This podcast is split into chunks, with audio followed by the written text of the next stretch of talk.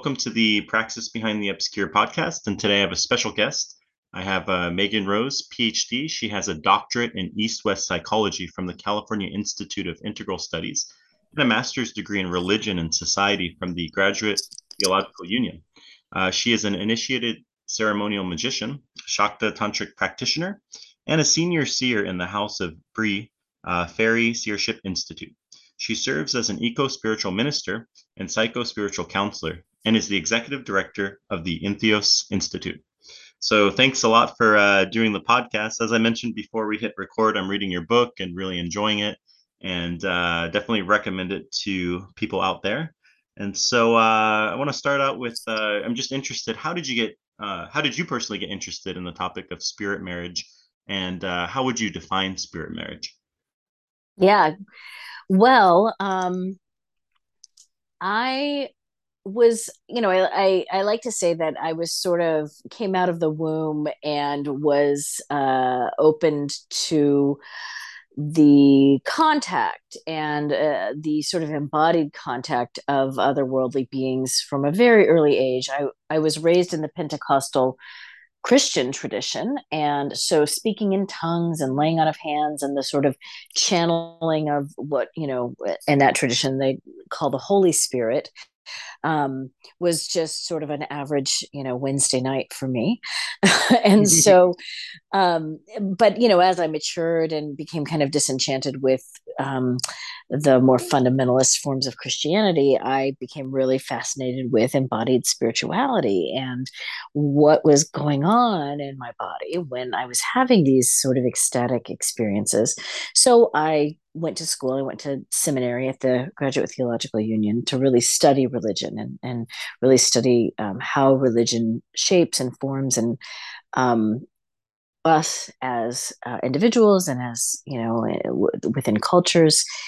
And then you know after studying religion for a number of years, I um, began to train as a holistic healing practitioner um, and really putting those sort of embodied spiritual practices into um, into good use as a healing arts practitioner, um, doing sort of integrative therapies, um, body work, energy healing, uh, spiritual counseling, that kind of stuff.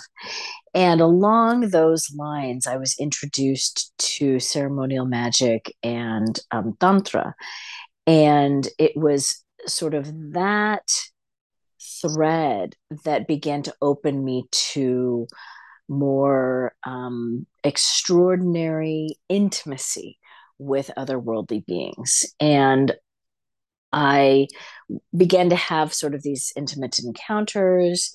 They were pleasant, but they were also sort of perplexing. And um, at one point, one of the contacts that I was having, this sort of spiritual um, lover, the spirit lover phenomena was happening mostly in my dreams. And then the spirit said, marry me. Will you marry me? And I was like, what, what, what? Like, what is, that? what is that? A, is that a thing? I mean, I, I knew about, you know, from my um, religious studies background, I knew about, you know, like the Genesis account, right? The sons of God, the angels marrying the humans and giving birth to the Nephilim. But I didn't think it was an actual thing that was still happening. I thought it was just sort of a, uh, a myth, mythological story or a sort of cosmological origin myth. And so I began to research it and uh, really try to understand, you know, what what was the purpose of this? who was the spirit, first of all, um, because it wasn't a, a, a clear, decisive con- contact. It shifted and changed a lot. Um, and also why? Like what was the purpose of this? Um, and what was i what was going to be expected of me if i said yes? So that really launched me that catapulted me into uh, you know back into my academic researcher role and ended up going to do my phd to really study this phenomena from a psychospiritual perspective and did my phd in psychology really to try and understand not just historically how has this happened you know i looked at the anthropological accounts, the mythological accounts, and the religious accounts, but also were people still doing this in this day and age? Mm-hmm. And by the way, yeah. um, and why? And really, I was trying to understand why other folks were doing it so I could better understand what was happening with me. And so that's what I ended up doing. I, you know, I researched it for about 10 years and did my PhD, my doctoral dissertation on spirit marriage. And then um, I turned it into the book um, that just came out in April. And um, the book is, you know, part historical analysis, but really the heart of the book is all the interviews of other spirit marriage practitioners that I collected. And then the last part is, you know, uh, okay, so now what? What do you what do you do with all this? But spirit marriage, just to answer your question about what is it, it's mm-hmm. um, when a human steps into a bonded, committed, loving relationship with an otherworldly being. Um, and that I use the term spirit because it's just sort of the most broadest sense of what we could be talking about. Um, but it's sort of an umbrella term for or a shorthand for deities, angels, elementals, um, fairy, uh, beloved dead ancestors, um, really anything that isn't in a corporeal human form at this time. Um, so the category is really broad. Um, and then marriage is again, you know, it's sort of the best shorthand for understanding that you're committing to being in an ongoing relationship with this being that can sometimes be um, erotic, but isn't necessarily the hallmark of the relationship. It's more about the committed, co-creative relationship that mm-hmm. um, that you sign up for. Okay, great. Um, I'm just curious about your own personal experience. You had mentioned that um, uh, this experience happened to you, and uh, sort of the spirit reached out and um, uh, wanted to get married with you, or sort of proposed this thing. Was this a result of were you were you doing like specific operations or specific um, like magical workings, or was it sort of more uh, spontaneous, or um, like it just sort of randomly happened that you started uh, working with the spirit? It's a good question. Um, it was sort of a both and. I was uh, working uh, ceremonial magic traditions. Um, I was also experimenting with some of my own, you know, conjure practices. Um, wasn't specifically calling in a spirit marriage, but I had done some sex magic work around calling in a spirit lover. Mm-hmm. Um, and had I think that I wasn't entirely aware. I know for a fact that I was not aware of the Babalon operation, which is mm. something that um, Parsons used to summon his uh, angel through uh, Marjorie Cameron. Uh, but I ended up sort of um, intuitively creating a ritual very similar to that for myself, um, which and this was a little bit later on down the line once uh, I had been proposed to by the spirit. But, um, you know, I had been reading. Uh, one one of the things that I did do fairly early on was to create a, a to use the rose cross uh, to create a sigil for mm-hmm. the spirit so that I had somewhat of a container that I could work with it within and created a an acrostic name that way and that was you know uh, because that the nature of the spirit was somewhat fluid and um but I also relied really heavily on um like Stan Grof talks about um who's a transpersonal psychologist he talks about contact with um, these beings uh, and how they visually show up for us is less important than the somatic how they feel to us. Because you know the visuals can are so unreliable. Even the sound can be uh, fairly unreliable um, and shift a lot. But i tended to go with um, when i was having the same somatic response to the spirit, that was an indicator to me that it was the same being, even though it showed up in vastly different guises. And that's not uncommon for um, particularly for for deity beings who have maybe an animal form and a human form and a non you know a, a non corporeal even kind of uh, way that what that they're known um, and so there was a was i working one specific tradition and one specific ritual no this was more um, feeling my way through what was arising from this very powerful contact that I had made and was trying to sort of piece together the roadmap. Um, one of the things that became really clear was that the um, the contact seemed to be connected to my ancestral line and um, particularly the women in my ancestral line and that tradition that those ancestors are mostly like scots irish and so um, and Welsh. And so I um, was sort of looking around for a teacher within those, um, you know, within that sort of, and and also the through like the American South is sort of where those ancestors came from.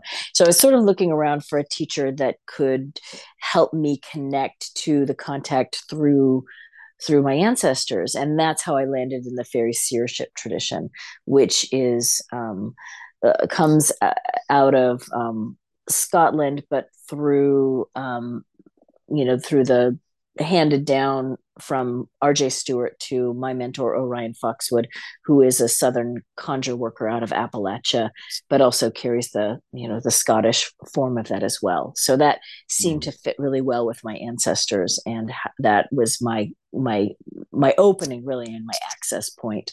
A lot of that work.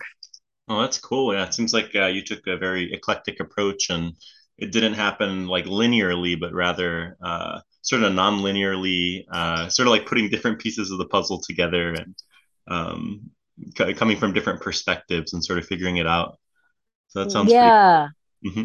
Very, very cool. much so. Yeah, I mean, because that it wasn't. Um, I mean, part of that I think also is just the nature of um, of where I live. I live in a you know cosmopolitan city that has a very uh, diverse population, and um, so as an eco spiritual practitioner, I'm not only beholden to my ancestors, but also to like the spirits of place, to mm-hmm. the indigenous people, the first peoples that lived here before me, and to all of the various people that have lived in this city for the past, you know, two 200 years or so.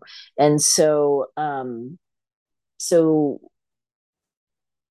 given that I was using the land, not using the land, but given that one of my access points was through the land and particularly through trees there's a very strong tree connection to my my contact. Um, it was sort of like this round table of various um, spirits and spiritual contexts or um, uh, spiritual technologies that I was having to to address, right, and to mm-hmm. um, be in good, be in right relationship with. Okay, that's awesome. Um, yeah, I'm very curious. How is this different from uh, this being spirit marriage? How is it different from channeling and possession? Because that's something that a lot of people have heard of, right? Like mediumship, channeling, possession. And uh, are there any differences between what people call perhaps like a spirit contact, a guide, a familiar? Yeah, uh, I tend to think of it as um, uh, maybe a later stage in the spirit contact, familiar spirit channeling um, spectrum. Mm-hmm. Uh, the idea being that when you have a contact, um, that contact can maybe um, be, be it maybe is stronger at times or it recedes at other times or you know channeling or mediumship you ha- sort of have or possessory experiences you have a spirit come in and then leave and there's this sort of delineation between you and the other. And with spirit marriage um, and again marriage is one of the words that i use there are other words for it and some of the other words for it are the indweller mm-hmm. uh, a merge, a symbiosis. So those all sort of hint to this idea that this deeper embeddedness has happened between the human and the otherworldly consciousness. And, you know, as Orion Foxwood describes it, the two share a co-creative consciousness forthwith after that marriage or the the ritual has happened. So it's a it's a deeper commitment, it's a deeper uh, bond um, in that there is uh, a kind of well you know the best way i can describe it is uh, orion says when he closes his eyes he sees into his fairy wife's world he's married to a, a fairy being in um, the the very you know uh, folkloric fairy rite marriage tradition and he says, so when he closes his eyes, he sees into her world. And when he opens his eyes, she sees into his world. So there's this symbiosis of consciousness that um, is usually, eh, eh, you know, happens in the marriage because that some some byproduct, some co-creative project um, wants to happen between you and the the spirit beloved, um, the spirit partner that um, might not happen otherwise. And as far as you know could it be a spirit that you had as a familiar spirit or tutelary spirit? Um, my research indicates yes. You know you could be mm-hmm. have this spirit that is a companion for a while and then proposes marriage because the deepening um, co- because the deepening and the commitment that uh, that would uh, facilitate is what's um, what's needed or you know requested of that relationship at that time. Kind of like you could have a someone that you're a friend with for a really long time and then you kind of like decide you want to deepen that relationship. And you know it might become romantic it might become you know a deeper commit, committed kind of um, structure or framework mm-hmm. yeah that makes uh, a lot of sense actually um, so it's definitely more of a closer relationship, more symbiotic relationship. And uh, as you mentioned, uh, it could be it could be a familiar spirit you're working with that uh, became sort of a deeper connection together mm-hmm. as well. That's interesting. Okay. Um, uh, what's what's one cool thing about your book is that you um, explore so many different traditions, right? And so um, in these like various countries and traditions and cultures that you studied and explored, um, I'm curious, what are some of the commonalities and perhaps like the most notable differences as well among uh, these traditions and these uh, spirit marriages that you studied? Yeah. Well, I ended up interviewing nine different people in seven different traditions and and as you said vastly different traditions as far as their geographic location from you know a Shakta tantra tantric to West African uh uh, practitioner of the Dagara tradition out of Burkina Faso, West Africa, uh, to Vodou practitioners from both Haiti and um, New Orleans, uh, witchcraft practitioners, ceremonial magician, et cetera, et cetera. And one of the things that I thought was really interesting, um, pretty much across the board, was the level of negotiation that these um, practitioners went through with their respective spirit spouses. So it wasn't like the spirit showed up, and and also the fact that um, none of them really sought out a spirit marriage. It was always something that was um, they they were either either invited into by or or requested of them by the um, an elder in their community or the spirit proposed to them. And um, so that was that that and that is sort of a hallmark of the um, spirit marriage practice traditionally is that you don't necessarily go seeking one of these out. That being said um, we can all woo and step into deeply loving devotional relationships with spirits and deities and and whatnot and so i don't think it's a I don't think if you wanted to woo a divine being, a being that you were um, that you were, you know, badly in love with or wanting to deepen a relationship with, that that would be, you know, out of the out of the realm of possibility. Mm-hmm. Um, it's just it's more traditional that you know the spirit proposed. Um, in any event, the one of the interesting commonalities was this negotiation piece where they didn't just roll over and say, "Oh, you want to marry me? Okay." I'll give you I'll give you everything. I'll do whatever you want. There was a lot of like boundary setting and some pushback and some um, I'm not ready yet. Uh, I I will, you know, uh, uh, negotiate around timing and um, and I thought that was really inspiring because mm-hmm. I think that um, in my case, that's exactly what I did. You know, the proposal happened, and I didn't really say yes for probably almost 10 years. Mm. Um, because I was like, I don't know who you are. uh, you aren't showing up consistently the same way. I need to figure out what this is that I would be saying yes to because mm. it's not like, you know, it's, and honestly, for me, it's like, you know, it's not all that different than getting to know a human partner. Like, you want to know who you're getting involved with, you want to do your due diligence. And, um, so that's what I did. So that, but that was something that many, many of my um, co-researchers, the, the people that I interviewed, um, shared a similar kind of um, of really uh, setting boundaries.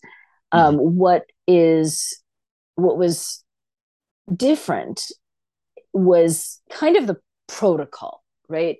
If there was a very strong spirit marriage tradition within that um, spiritual um, system, for example, the Vodou traditions um, have something called the mariage lwa, and that is readily practiced within those communities. And um, there's a there's a protocol for it. There's expectations, and and you know it very much mirrors a human marriage.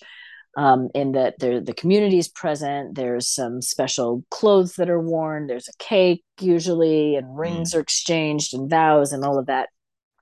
But um, in some of the other traditions, for example, the Shakta Tantric, uh, when she married the goddess Kali, mm. uh, it was sort of just this done deal where she went into the temple one day and um, she had had um, indications that it was probably coming, mm-hmm. um, mm-hmm. portents, if you will, or or to- we call them sort of tokens, things like uh, she was de- decorated like a bride at this Mehndi ceremony when she was there for uh, another friend's wedding, and she thought that was odd, and then you know um, maybe months, maybe it was like a year later, she went in to a temple to do a, a sadhana practice for Kali, and the um, the priest that was there gave her a wedding sari, and the sort of marriage happened spontaneously.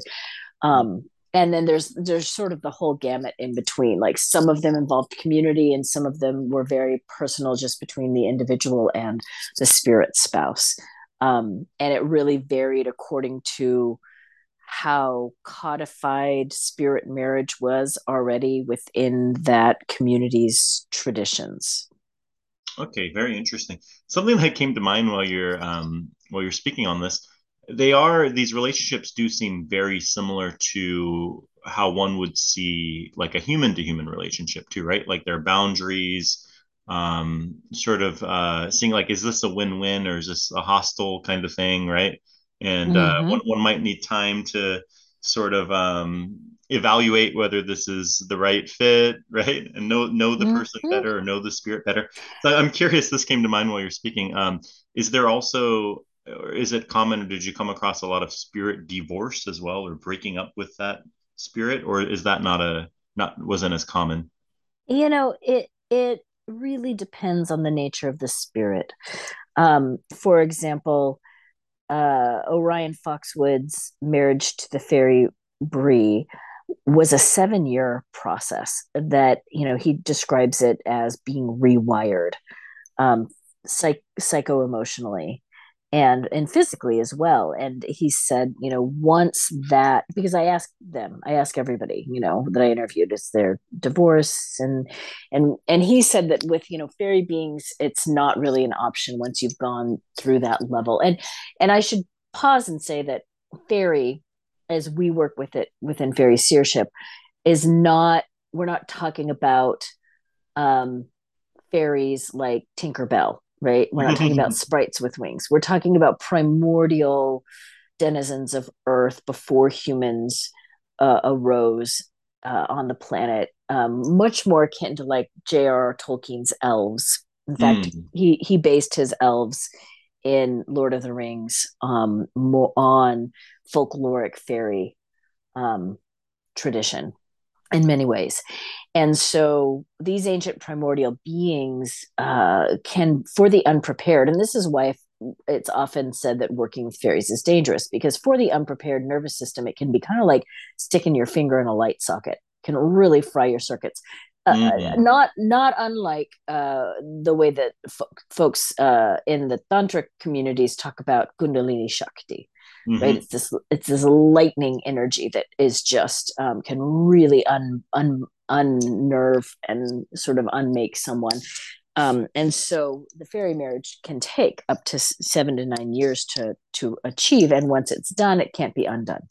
That being said, um, in uh, the uh, the Washington um, witch doctor uh, she's a witchcraft practitioner, Caroline, that I interviewed, um, has divorced a spirit. And, uh, you know, in her case, she's a, a, a, sort of a pantheist married to a variety of different spirits. So that's something that is possible as well as this sort of polyamorous um, constellation of being married to more than one spirit being.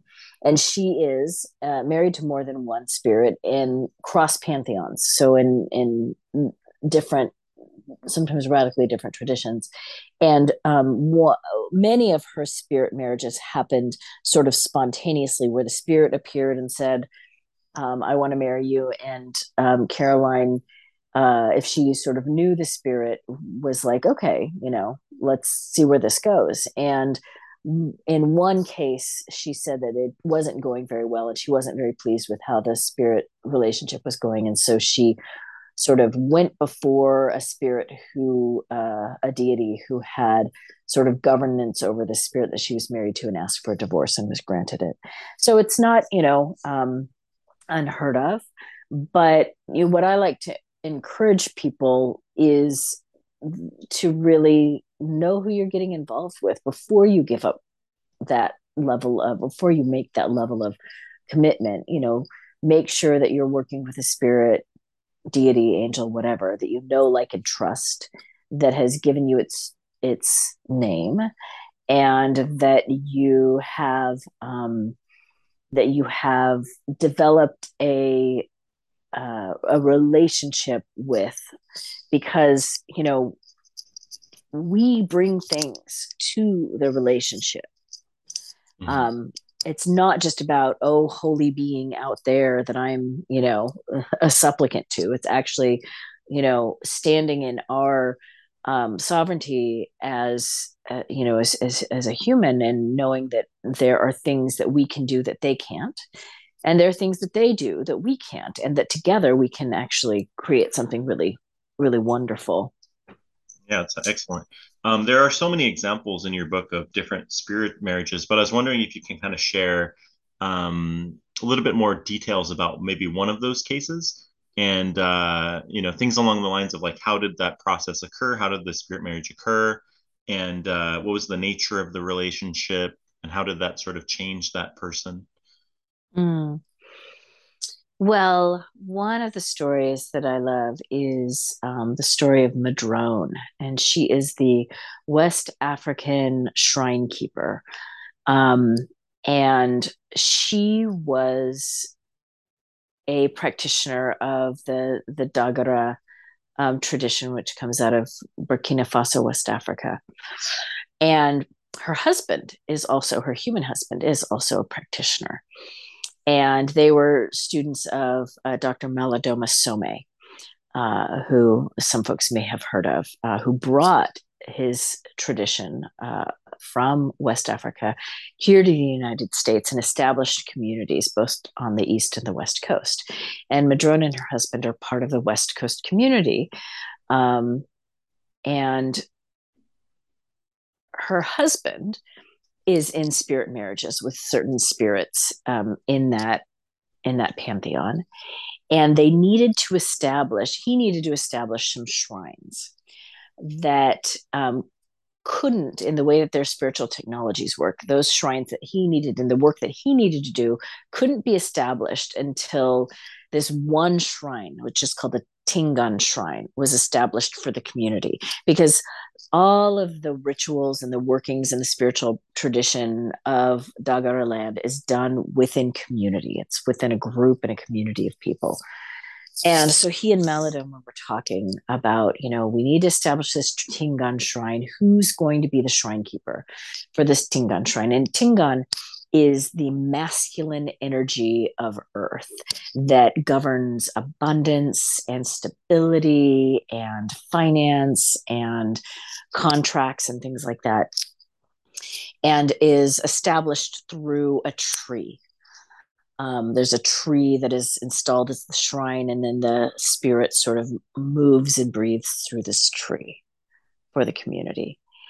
And they were sort of scratching their chins, and they're like, "Who's gonna? Who would be a good fit for to be the the spirit? You know, companion, the spirit spouse for Tingan, and be the shrine keeper?" And Malidoma said, "Oh my gosh." You know who it is? It's it's your wife it's Madrone. She is the perfect because her her mundane job out in the world is she's a financial planner and she already had a really strong relationship with trees.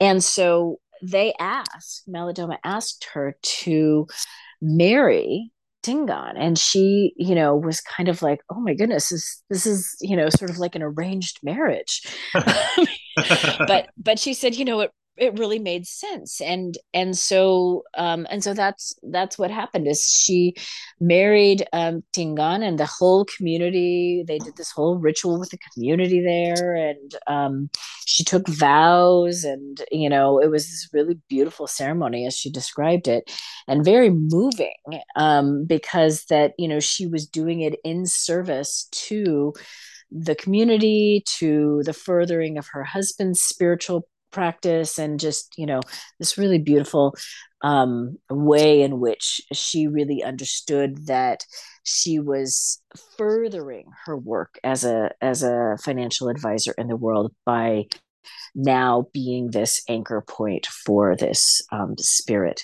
that would serve you know serve uh, in a, in a new capacity the, the many of the things that she was already doing that's very interesting one thing that came to mind um, uh, while reading your book and listening to your stories is that oftentimes uh, some of these people they also have um, like an earthly spouse, right? Like a husband or wife, mm-hmm. on top mm-hmm. of having a uh, spirit consort, spirit marriage.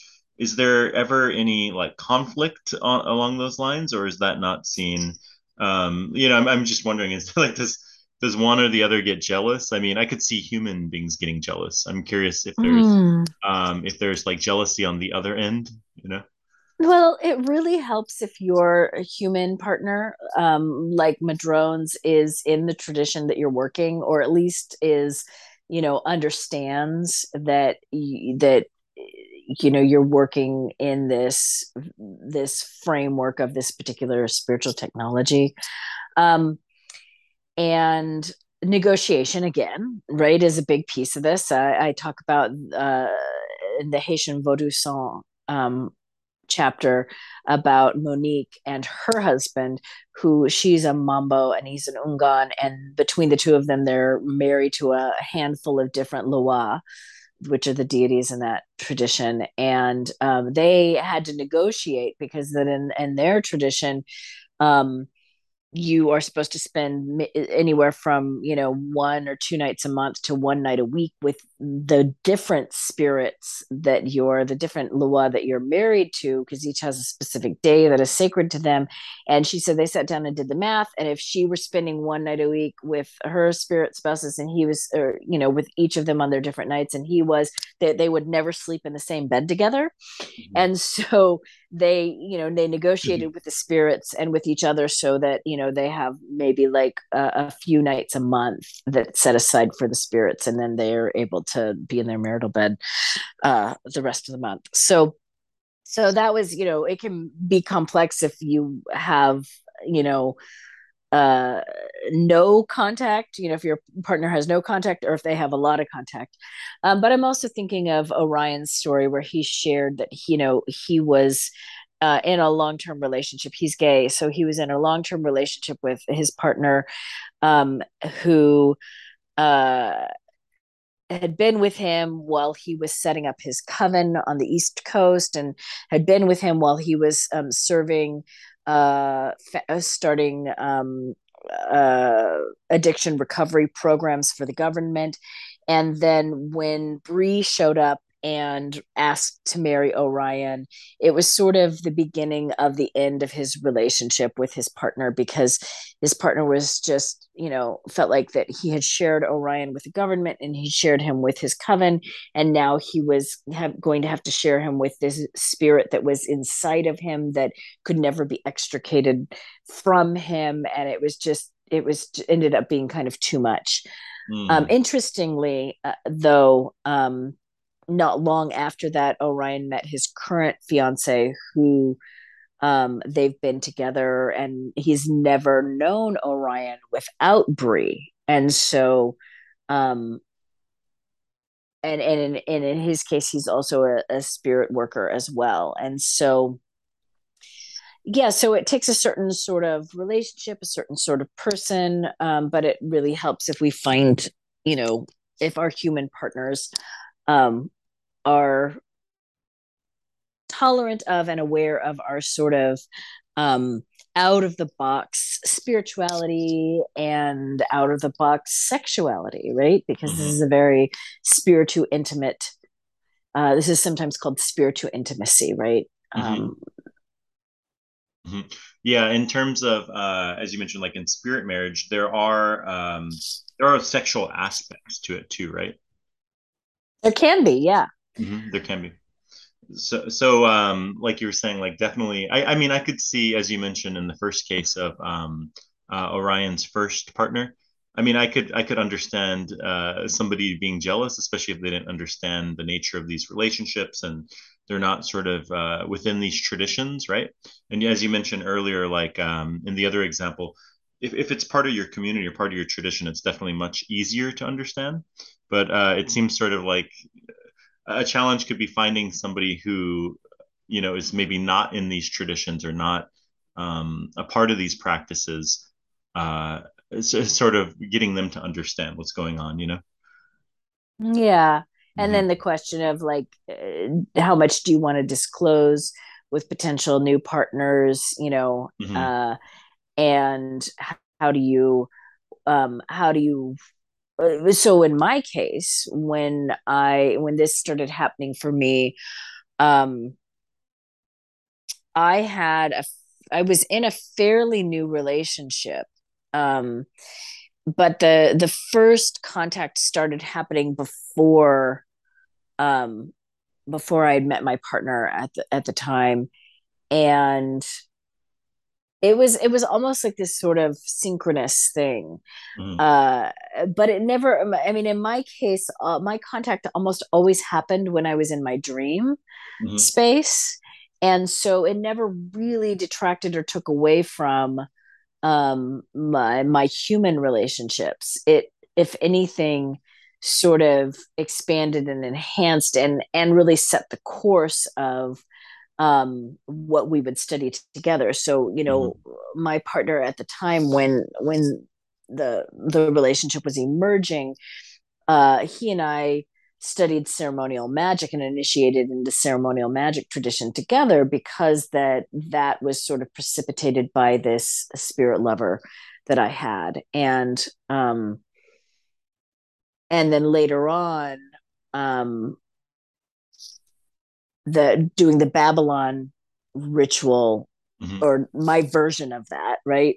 Um, was what called to my to me my current partner who actually aspects or has a, a, very strong resonance with my spirit beloved so that's an interesting aspect of this that um, sometimes particularly people who are unpartnered but have a uh, with a human partner but have a spirit beloved that's wooing them there is this way in which kind of like with what um with what uh, Parsons, Jack Parsons did, where you can invite the spirit to bring a person into your life that is a host or a, a kind of um, a, in alignment mm-hmm. with that that spirit beloved, right? So we all have these divine selves that are sort of rarefied aspects of our mundane self, and um, that we can um, that we can host, right? That we can express. Uh, and you see this really clearly in the tantric traditions with the deity yoga practices, right? Where you're seeing the divine in your beloved, and your human beloved, and and they might um, even sort of that divine being might even come and move forward into them as you host your divine being, and then there's this sort of beautiful, um, beautiful merging and mingling of uh, that with through a sort of sac- sacred sexual lens. And so there are ways in which we can summon or invite. I like I prefer the invitation rather than the demand, right? so we can invite the divine um, that or the the spirit beloved that we're um, in this relationship with to bring people or a person into our life that hosts that energy and allows us to um, to deepen both in the physical and in the spiritual. And so that's what happened for me when uh, my my current partner showed up. I had done this ritual, and within about I don't even think it was. It might have been six months, maybe, mm. probably more like three. Um, that he showed up very demonstrably uh, presencing this this spirit beloved that I was that I was you know working with, and that was that was um, remarkable and challenging and uh, you know uh, because the, just because somebody's hosting a, a, divine you know energy or or your spirit beloved doesn't mean that they are that a hundred percent of the time right right and so then there's coming to terms with all of the mundane human stuff Sure, sure. That makes absolute sense. Um, I think some people are probably listening to this and they're very uh, curious about this, and they might be thinking like, what are the benefits? What are the pitfalls um, of undergoing a spirit marriage? So, since you have experience and uh, you know a vast amount of study on this, I'm kind of curious. What are some of the uh, maybe personal benefits or benefits that you've noticed with other people, and then maybe some of the pitfalls or some of the things that people should watch out for?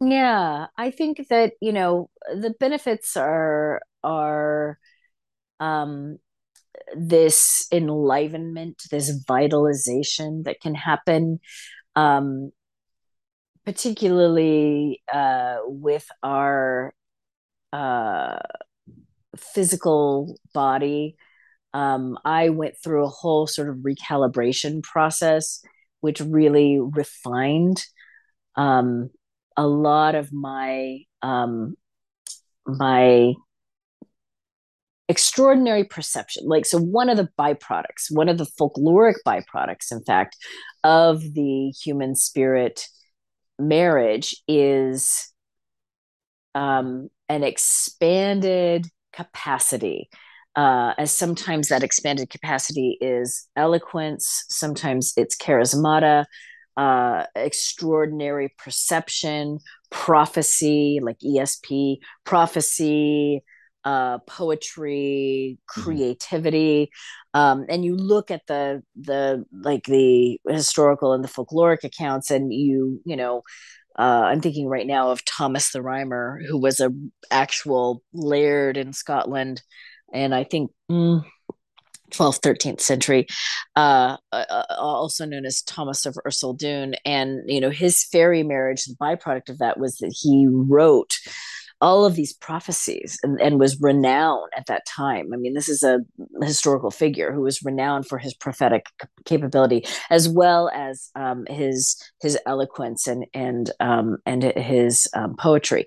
And so um, that is often a gift, a byproduct is these sort of expanded human um, beyond just the mundane human senses, the sort of extrasensory capacities Um, as for pitfalls, I mean, I think that it, you know, I talk about sort of um, the three uh, the three things that you sort of want to look uh, be aware of and, and watch out for are you know like spiritual bypassing. Oh i've married this spirit and therefore you know i am so evolved and so awake so woke and so beyond the beyond you know. So self-aggrandizement right? You have to be really careful that you're realizing that like you know yes you may have this special extraordinary relationship but there's a lot of other people out there that do as well. Mm-hmm. um and uh you know comparing yourself to others well i've got this spirit marriage so that makes me special. Um and uh you know just staying really um really humble, right? Really hum- like humble. I love the the word humble because the, the root of that is humus, which is like earth, like staying really grounded, right? So one of the things that can happen as a byproduct of any extraordinary contact is we become very ungrounded, right? We become very sort of like up in the ethers and mm-hmm. um depending on the spirit that you're working with but the point is to to be in your body and fully embodied right? That is the that's sort of the sweet spot with this is how do i have expand into this but also really bring it down into a rooted grounded um, embodied uh, practice because that's where shape that's where we shape and change and form things is here in the in the physical.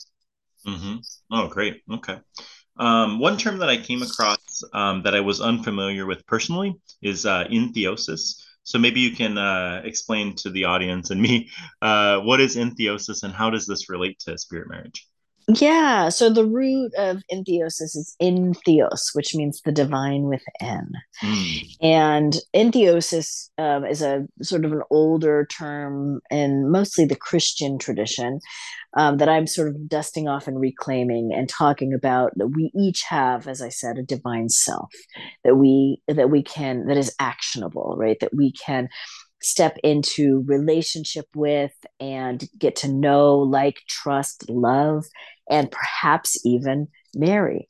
So marry, in the sense that we step into deep union and deep what what the ceremonial magicians call knowledge and conversation of the holy guardian angel mm-hmm. um, and the holy guardian angel there's you know lots of different ways we can grok that but i think of that and the divine self as as sort of same same um, mm-hmm. and so you know, like I said, that traditionally with spirit marriage, the spirit is inviting us into the marriage and that may not be the case for everybody, right? Not everybody has a spirit that's ringing their doorbell saying, I want to marry you. But each of us has a divine self, right? Each of us has this um, divine self, Matet, holy guardian angel, Ishtadevi. There's lots of different terms for this concept of a being that is infinitely wise and loving beyond just our higher self, but this like divine presence that is an intelligence that we are an expression of, or we're here to be an expression of. We have the potential to express. And and we can all reach to that. We can all um, woo that part of us forward. We can all find that devotional relationship and that is the process of entheosis. It is the art of awakening the divine within and and really knowing and loving and um, and conversing with that part of ourselves to the point where maybe we just maybe we just start flowing that energy right as as who we are right? And as how we show up more and more. Okay interesting. Um you know, for some listeners that are listening to this, they might be interested in, uh, you know, taking part in a spirit marriage or wondering how would one engage in this process because it sounded like you mentioned earlier that a lot of the um, the case studies they sort of it wasn't necessarily that the person was seeking that but it was either part of the tradition or um, the spirit sort of contacted them and initiated it right So, are mm-hmm. there any ways that a human, you know, could you work with, um, you know, different operations or like kind of like you were saying earlier in your experience, like you can do certain practices that um, would open the doors for, um, you know, such contact and such uh, potential relationship happening? Yes. So um, I give a series of practices in the third part of the book um, which is like, you know, okay, so you've learned about spirit marriage, and now what? What do you want to do with it? do you want to do anything with it? Uh, so there are some practices in the book, um, and then you know i offer a spirit marriage 101 self-study course where you can learn about spirit marriage and begin to learn practices and um, tools and rituals for um, for stepping into that that kind of relationship. And really what i encourage people to do the first thing is to really find a devotional being or a devotional deity. I like to encourage people to work with deity just because that there are typically built up um, forms that have been kind of vetted and there there's that sort of know like and trust factor with them um, but certainly, you know, along the lines of the knowledge and conversation with the holy guardian angel, it doesn't, it, it isn't necessarily just a codified deity form that you could be working with. You know, to find one's angel is, you know, akin to sort of like finding a needle in a haystack. It could be a myriad of different um, forms or ways in which that presents. Um, but in any event i encourage people to you know um, self excavate so sort of look at your own personal story. Um, look at what are the myths um, or even the fairy tales that you've been drawn to throughout your life. Look at um, what uh, uh, my one of my teachers, uh, Dr. Craig Chalquist, talks about what is the mythological archetype that you have been living into in in your life, you know, um, and that might give you sort of this breadcrumb trail that you follow to find um, the the being, the deity, the the divine form that you might might want to might want to woo might want to date a little bit and get to know. Yeah, great, great. I'm really enjoying your book so far. As I mentioned, uh, it's a very long book, but it's very interesting. What I, what I personally enjoy about it is that um, you draw on so many different uh, cases and traditions.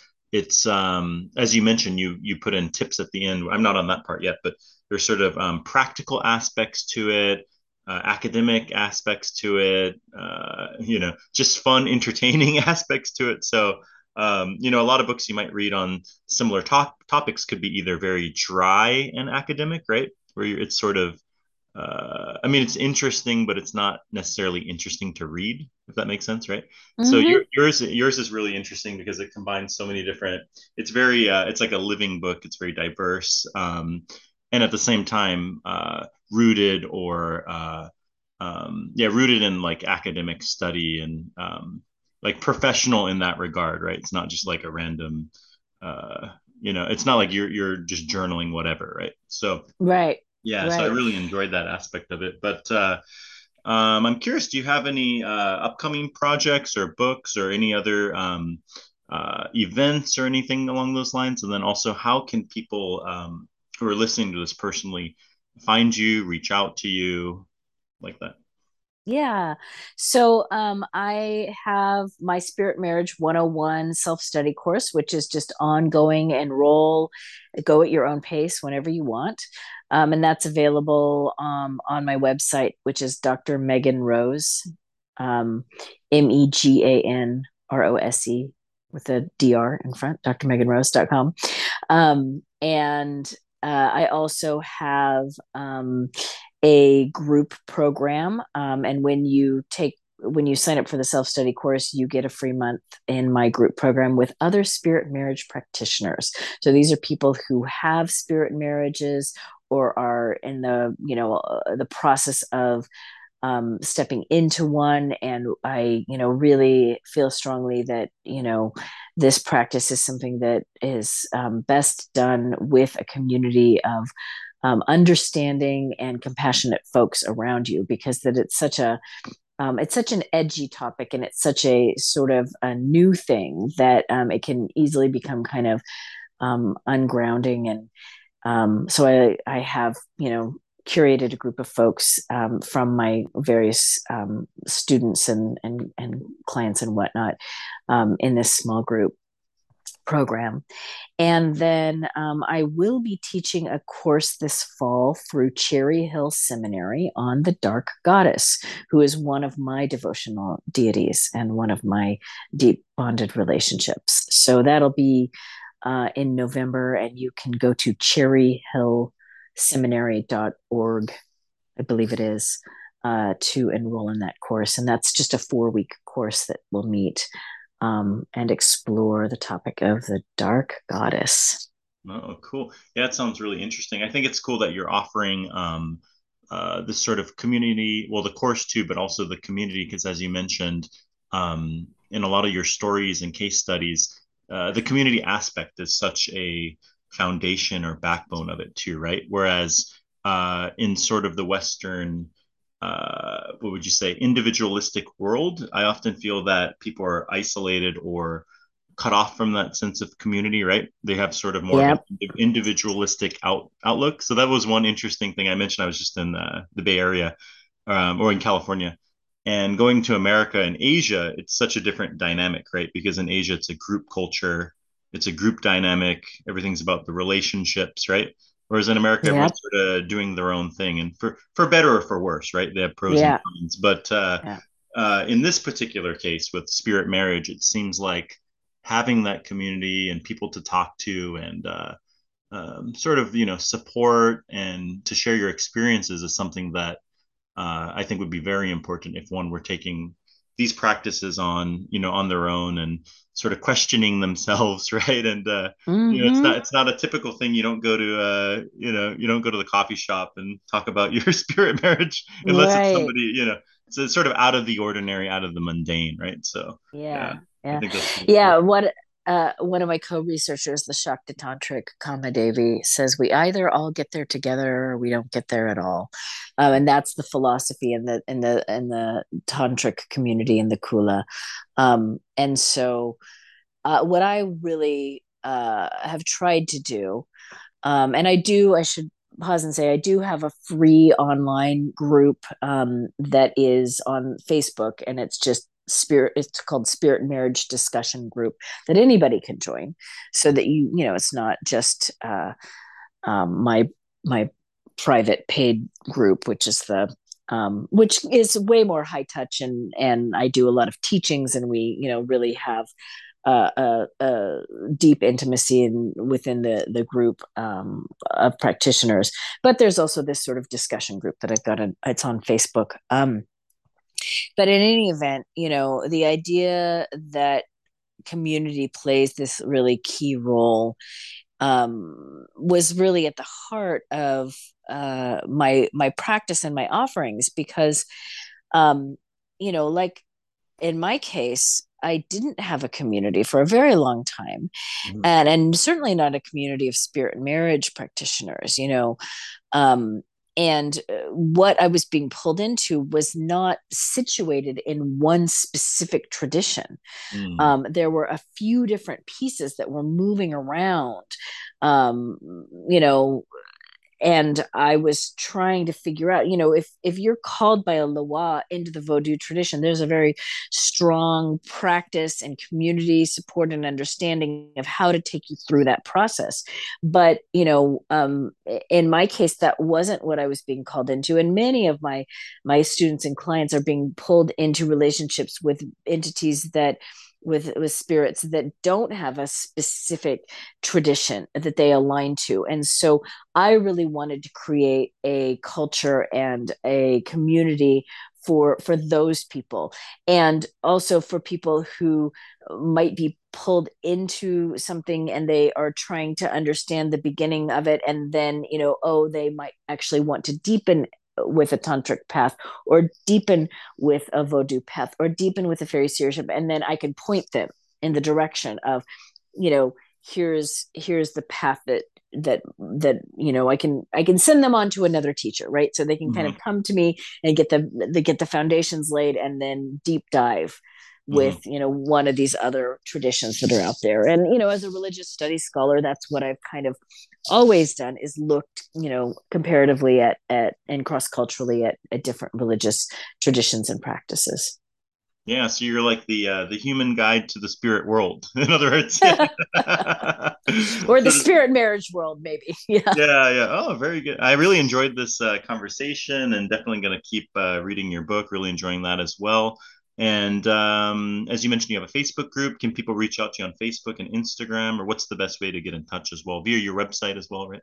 yeah you can they can reach out to me on my website if they if they do via my website i have some freebies on there that um you can you know sign up and get a, a three keys to spirit marriage um, and also on my you know contact form on my website. That's probably the best way to reach me. I am you know i have a presence on instagram uh, dr megan rose and on facebook um, but as far as you know reaching out and and getting like a, a live response unless you're you join the group and you're commenting and then you know i might be commenting back um, but uh, contact me on my through my website is probably the best way okay cool all right i'll uh, include all the links uh, in the show notes to your website uh, social media as well as your um, your book as well and so thanks a lot for coming on and uh, until next time Thank you so much, Ryan. It's been a pleasure.